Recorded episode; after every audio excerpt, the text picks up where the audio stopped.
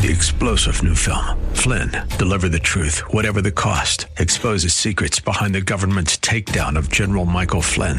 Flynn knew what the intel world had been up to. He ordered the first audit of the use of contractors. This set off alarm bells. He told the truth. He was the most dangerous person for Donald Trump to hire. They had to get rid of Flynn. Flynn, deliver the truth, whatever the cost. Available now. Watch it today. Go to salemnow.com. Salemnow.com. This is Cornerstone Connection, the radio ministry of Pastor Gary Hamrick of Cornerstone Chapel in Leesburg, Virginia. Pastor Gary is teaching through Revelation. Real love is calling, listen, truth opens up your eyes. Mercy is waiting for you with every sunrise. We should be anxious for nothing, but in all things, through prayer and supplication, with thanksgiving, make our requests known to God, and the peace of God that transcends all understanding will guard our hearts and our minds in Christ Jesus. You know, this is the hope of the church. Our hope is in the Lord. Our peace is from the Lord. The salvation, the honor, the glory, the power belongs to the Lord our God. And so He's in control, and we need to just trust Him. And verse 2 says, For true and righteous are His judgments. Notice that.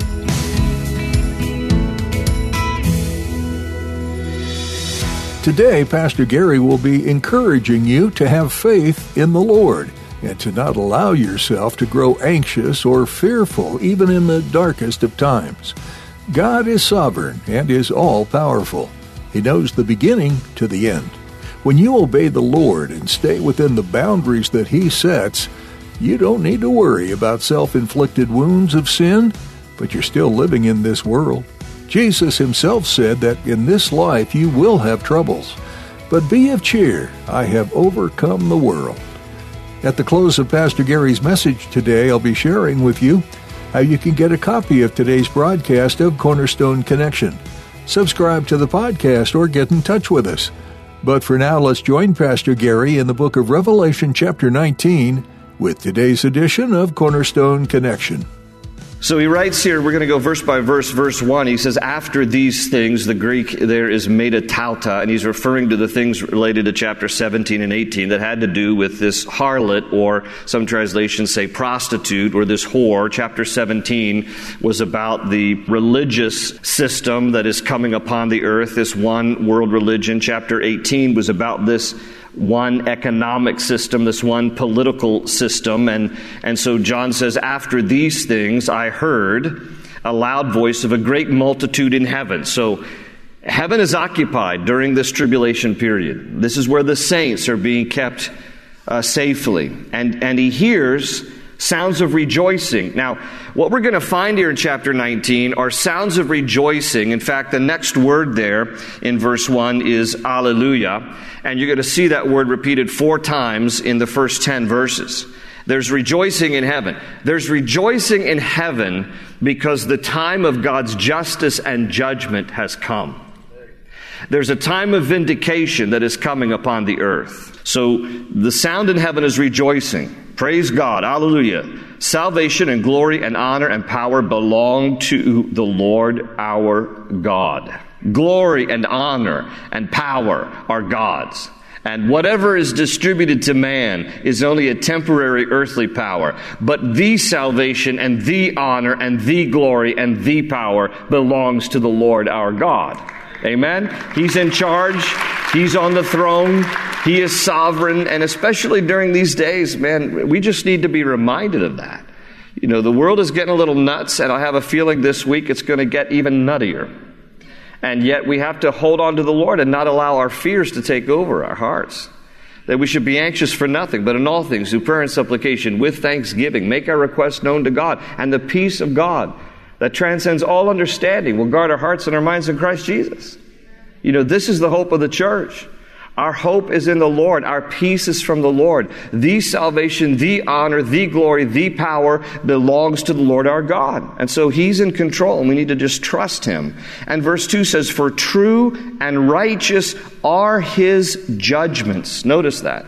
For true and righteous are his judgments because he has judged the great harlot who corrupted the earth with her fornication. So God will bring to bear justice where there is justice needed and truth where there is truth needed, and he will avenge and vindicate. And again, you know, the, they are rejoicing in heaven because there has been you know, justice a long time coming. This is why it says there that his, for true and righteous are his judgments. I'm going to read from Psalm 73. You don't need to turn there, but, but in, in Psalm 73, the psalmist also wrestled with this whole idea of why is so much evil allowed to happen on the earth? And it seems as almost as if God is oblivious to it. Well, he's not oblivious to it and he's going to bring justice in his time. And in Psalm 73, the psalmist wrestled with this. Listen to this.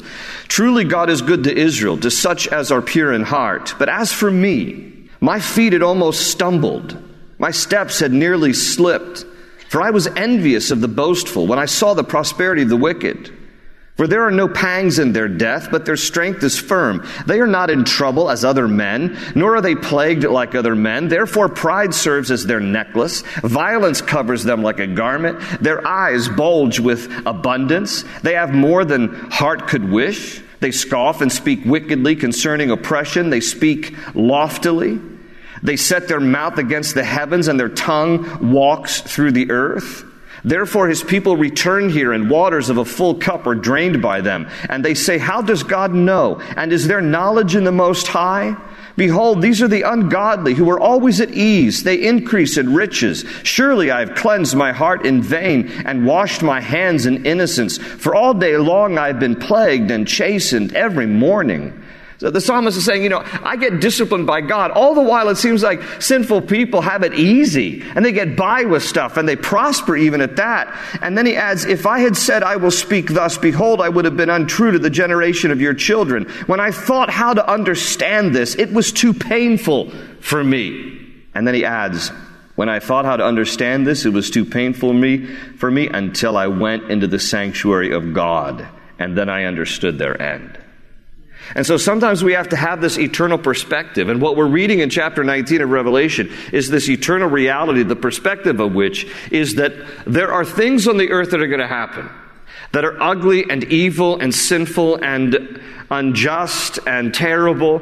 But God is going to reckon, there's going to be a day of reckoning for all of this. And so when we go into the house of the Lord and we get that eternal perspective, when we remember, okay, our hope is in the Lord and heaven is our home and we're only citizens, you know, passing through because our ultimate citizenship is in heaven. And so we have to fix our minds on this and we have to get our focus on the Lord because there is going to be a day when God will deal with all of this. But in the meantime, we have to live among it. We have to endure it. We have to trust the Lord and we have to just rely on Him. And so in Revelation 19 here, he says, True and righteous are your judgments, Lord. Because he has judged the great harlot who corrupted the earth with her fornication, and he has avenged on her the blood of his servants shed by her. Now, this is a reference you can flip back if you'd like to chapter 6 of Revelation. Uh, in Revelation 6, verses 9 and 10, when John was writing about the the seals being opened, one of the things that he saw in the fifth seal, it's Revelation 6, verses 9 and 10, he says, When he opened, that is Jesus, when Jesus opened the fifth seal, I saw under the altar the souls of those who had been slain for the word of God and for the testimony which they held. And they cried with a loud voice, saying, How long, O Lord, holy and true, until you judge and avenge our blood on those who dwell on the earth? See, those who accept Christ during the tribulation period will be martyred. They will be killed for their faith. The souls of those saints are crying out, Lord, how long are you going to wait until you avenge our blood for what was done against us? Well, it's now happening here in chapter 19. This is what John sees happening in the future. And that's why he ends verse 2 saying, He, that is the Lord, has avenged on her the blood of his servants shed by her. So here in Revelation 19, it's a fulfillment of the longing of the souls crying out there in Revelation chapter 6. So back here in chapter 19, verse 3, again they said, that is the saints in heaven, they're rejoicing, and they said, Alleluia, her smoke rises up forever and ever. So it's the ashes of of ancient Babylon, who, uh, uh, the one world economic system and political system now coming to an end. That was chapter 18. And so they're rejoicing that all of this, all the earthly, religious, political, economic systems have come to an end. And the saints are rejoicing now that the one true God the one true Messiah, the one true King, is now showing himself in terms of his power and his glory and his honor, his salvation. He's avenging the blood of the saints. And the rest of verse 3 says, And the 24 elders and the four living creatures fell down and worshiped God who sat on the throne. Now, the 24 elders are a representation of the raptured church in heaven. The four living creatures, earlier in the book of Revelation, are those angelic beings that attend to the Lord around the throne. They fall down, they worship God who sat on the throne, saying, Amen. Here's the third time, Alleluia. Verse 5 Then a voice came from the throne saying, Praise our God, all you his servants, and those who fear him, both small and great. Verse 6 And I heard, as it were, the voice of a great multitude, as the sound of many waters and as the sound of mighty thunderings, saying, Alleluia, for the Lord God omnipotent reigns. And let us be glad and rejoice and give him glory. For the marriage, notice this, the marriage of the Lamb has come, and his wife, or some translations saying his bride, has made herself ready. Now, this is, this is ancient language related to a Jewish wedding. We're going to talk about it in, in the time we have remaining. And to her it was granted to be arrayed in fine linen. This is all a picture of the bride. Clean and bright, for the fine linen is the righteous acts of the saints. You know, when Paul was writing to the church in Corinth, he said, I desire to present you as a virgin, holy and pure to, to the groom, the bride presented to the groom. Now, in biblical typology or language, the church, the New Testament church, is, is pictured in the Bible as a bride. And Jesus is the groom and he's coming again for this wedding banquet. This is what chapter 19 is about here, this great wedding banquet. The Lord is coming and the bride has made herself ready and she's, she's adorned herself in, in beautiful fine linen, which is a picture of the church in righteousness, having been forgiven of our sins through Christ. In verse 9, and then he, this is the angel, said to me, Write, blessed are those who are called to the marriage supper of the Lamb. Now remember, the word Lamb is the most used title for Jesus in the book of Revelation. 28 28 times. 28 times Jesus is referred to as the Lamb because he wants to be known as that redemptive Savior, the Lamb who gave his life for the sins of the world, the one who was slaughtered and shed his blood on our behalf for our sins. So there's this marriage reference here, the marriage supper of the Lamb. And he said to me, These are the true sayings of God. And again, verse 10, where he, he he's so overwhelmed, he, he finds himself falling down to worship this angel, but the angel corrects him and says, See that you don't do that. I am your fellow servant and of your brethren who have the testimony of Jesus. Worship God.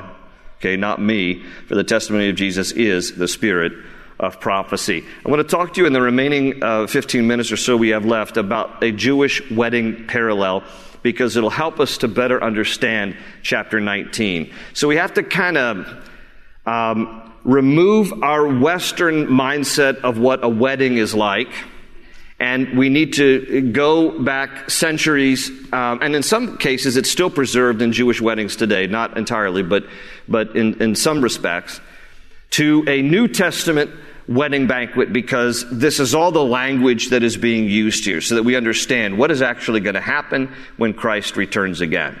So, in order to first grasp the parallel, let's go back to some of the original ideas of weddings, Jewish weddings, back in New Testament times. A Jewish wedding was typically divided into three parts. The first was the betrothal period. Now, the betrothal period was a time uh, during which there was a contract agreed to by the two dads of the bride and the groom. Weddings back in that day were arranged marriages. And, uh, you know, I, the older I've gotten, the more in favor of arranged marriages I am. All right. I, the whole dating thing, the whole that it's just messy, and you know, people trying to you know make connections through Tinder, which is nothing but a bunch of hookups and all this kind of stuff, and and dating apps and all. It just has become this wild time of just trying to figure out. You know, be simpler. Just dads arranging the marriages. All right. I'm kind of old school, Old Testament that way. I'm not really serious, but sort of. Um, but anyway, um, this is how it would work. Uh, one dad of the, of the groom would see another dad of, of a potential bride, and, uh, and marriages would be arranged when the bride and the groom were as young as two years of age you would just basically say, I got a two year old boy here, you have a two year old girl there. How about we decide that when they get of meritable age, that they are going to be husband and wife? And the two dads would shake on it, and there would be a dowry paid. It was like this contractual arrangement where a dowry would be paid. So the, the father of the groom would pay the father of the bride in whatever form in the day cattle, sheep, silver, gold. Whatever the bride price was agreed upon, that's the price that was paid. It was negotiable. And that's what would be paid. And then there was this contract, okay? So that there would be this arranged marriage. Uh, they would get then to a, a, a, place of meritable age, which back in that day could be very young. We, you know, they, they went like old West Virginia style and Kentucky style. Just like we're gonna, you know, 13, 14, 15. Let's just uh, let's get them let's get them hitched pretty young, and so they would be married off pretty young. Remember that Mary was probably 15 years of age. Joseph was probably a lot older, but you know it wasn't uncommon in those days uh, for even teenagers to then get to this meritable age. At which point the the contract would become um, engaged, and there would be vows that would be exchanged. A lot of times, by the way, dowry that was paid was considered alimony in advance. If there was, if, if the marriage ever went south, and um, the woman was no longer married, uh, back in those days, it would be very hard for her to survive. So the dowry was paid in advance as a means to potentially support her in the event that there was a divorce. That's the betrothal period. And so a groom would go off, build an addition onto his father's house, and he, during that time, he would be gone from his wife for a period of one year. The Levitical law even provided that he would be exempt from military duty during that one year of the betrothal period. They were considered husband and wife, even though they had not yet consummated the marriage. Remember, Joseph and Mary, back to the Christmas story, when Jesus, you know, was uh, conceived of the Virgin Mary because it was God in flesh, they were betrothed the bride price had been exchanged. They had exchanged vows. And it was during this time that Joseph was basically preparing a place for them to live as husband and wife. But they were considered married. It, it had to, it, they could only dissolve that marriage through divorce. Remember when Joseph thought that, that Mary had been unfaithful to him during that betrothal period, he had in mind, what does the Bible say? He had in mind to divorce her quietly. He didn't want to bring her to public disgrace, but he wanted to dissolve the marriage because he thought she'd been unfaithful until an angel revealed to Joseph that that which was conceived in her was of the Holy Spirit, and then he was enlightened, and then he took her to be his wife, but they had no union. There was to be no sexual intimacy during this betrothal period. He would go off, prepare a place for his bride, and then he would return. He would return for his uh, bride, and that was the second aspect. After a year, he would come back for his bride. Now, for those of you who are familiar with some different parables that Jesus taught, this is Matthew chapter 25. In Matthew chapter 25, Jesus teaches a parable of the ten virgins. Don't get hung up on their virginity. They are basically represent ten bridesmaids. They are part of a wedding party. And the, and the parable of the ten virgins went like this. There were ten bridesmaids whose responsibility it was to be watching for the return of the groom. That he was coming, that they knew a year later he was going to be coming, and he would come at midnight. And it was their responsibility in the dark, those bridesmaids, to take lanterns out when they saw him coming at a distance. They would go out to meet the groom, and then by their lanterns, they would illuminate the way back to the bride so that then the groom could come and receive his bride. In the parable in Matthew chapter 25, it tells us that of the ten virgins, five had the oil ready in the lamp and the other five didn't. Jesus uses the parable to talk about there will be those who are not ready for him when he comes again. There will be those who are not watching. They're not prepared. They are not ready. The five virgins, the five bridesmaids who don't have oil in their lamps, turn to the five who do and say, Can you give us some of your oil? And the other, and the five refuse. Why? You can't get to Jesus on borrowed faith. It has to be your own. He teaches this parable to talk about when he comes again. The third aspect then of a wedding was the wedding banquet itself. When the groom would return for his bride, he would take her then. The interesting thing is, they would hoist her up on this um, uh, banner and carry them, the wedding party, on their carry her on their shoulders, lifting her up. This is all beautiful typology. I'll make the parallel, parallel connection in a moment. And take him, take the bride rather, to his father's house where there will be a banquet a seven day banquet. And there would be great celebration. And there would be, you know, this great participation of invited guests. Now, do you remember the first miracle of Jesus? John chapter 2, when he changed water into wine? That was at the wedding banquet of Cana. When people had gathered together to celebrate the wedding, the marriage of this bride and this groom. This was the time when the wedding was consummated the bride and the groom would physically, sexually consummate their marriage. So it was in those three phases. There would be a betrothal, which is more than an engagement period, but it was this betrothal period where they were considered husband and wife, but no sexual union. Then the groom would go away. After a year, he would come back for his bride and then take her to his father's house where there would be guests invited. There would be this great feast. It would last for seven days. The couple would consummate their marriage, smash the glass under their foot, mazel tov. All right? That was a Jewish wedding feast and banquet and process. Here's the parallel. When we think about the betrothal period, this is what salvation is all about. Jesus paid the bride price with his blood. Okay? He purchased us. He laid down his life, and with his blood, he paid a price for his bride, for us. That was the price that he paid. He's purchasing us. He loves us. He's entering into this covenant with us. And then the next thing that happens is the rapture of the church, where Jesus comes to receive his bride. Now, in John chapter 13 and 14, all of this is explained, and this is marital language. When Jesus says in John 14, In my Father's house are many mansions. If it were not so, I would have told you. I go to prepare a place for you. It's all marital language. Just like a groom would go away to add an addition onto his father's house and be absent for a time, Jesus has gone to prepare a place for us in his father's house and he's gone for a time. Is everybody getting this? We are living in the betrothal period right now. The church has been purchased by the blood of Christ. We've entered into this marital covenant arrangement, okay? But Christ has gone away.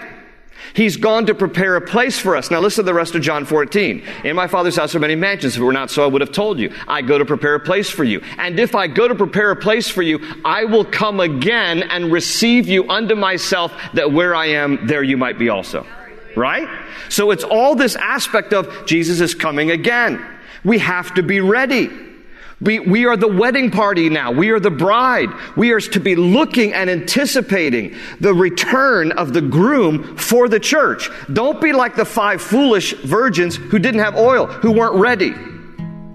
And so, in the closing verses of what we just read here, between verses 7 and 10, this is what it is describing. It is describing the day when we are finally with the Lord. And so we shall be with the Lord forever.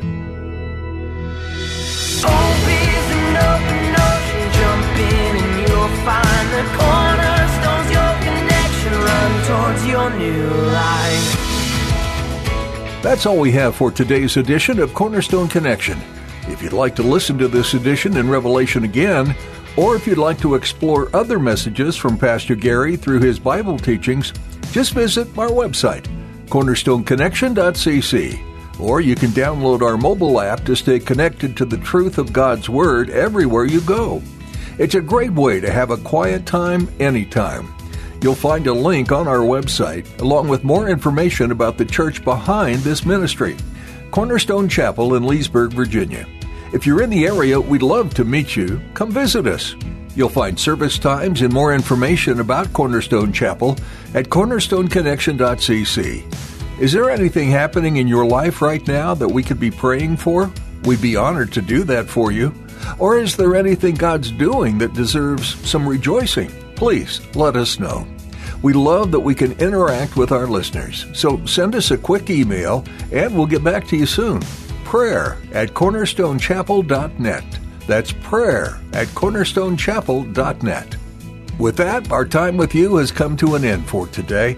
Put a marker where we left off in this final book of the Bible and make plans to join Pastor Gary next time for more. Right here on Cornerstone Connection.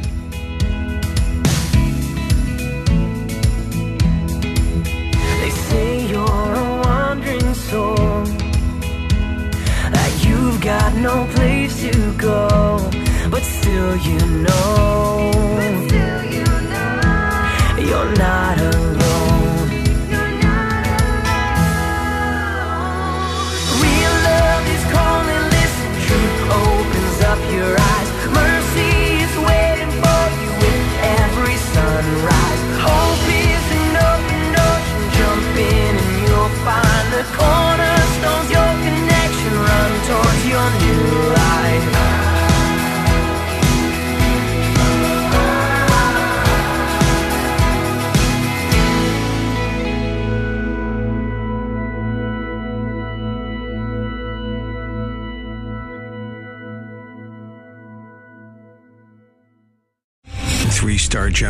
Michael J. Flynn, head of the Pentagon Intelligence Agency, knew all the government's dirty secrets. He was one of the most respected generals in the military. Flynn knew what the intel world had been up to. He understood its funding. He ordered the first audit of the use of contractors. This set off alarm bells. The explosive new documentary, Flynn, Deliver the Truth, Whatever the Cost, uncovers the facts behind this scandal. Flynn told the truth. He was the most dangerous person for Donald Trump to hire. I find out the worst enemy that I'm going to face in my life is right here in America. They took my assessment and they wanted me to change it. And I was like, I'm not changing it. They had to get rid of Flynn. With in depth interviews, archival footage, and never before seen personal records of the man behind the headlines. I just felt like I was drowning. Flynn, Deliver the Truth, Whatever the Cost. Available now. Watch it today. Go to salemnow.com. Salemnow.com.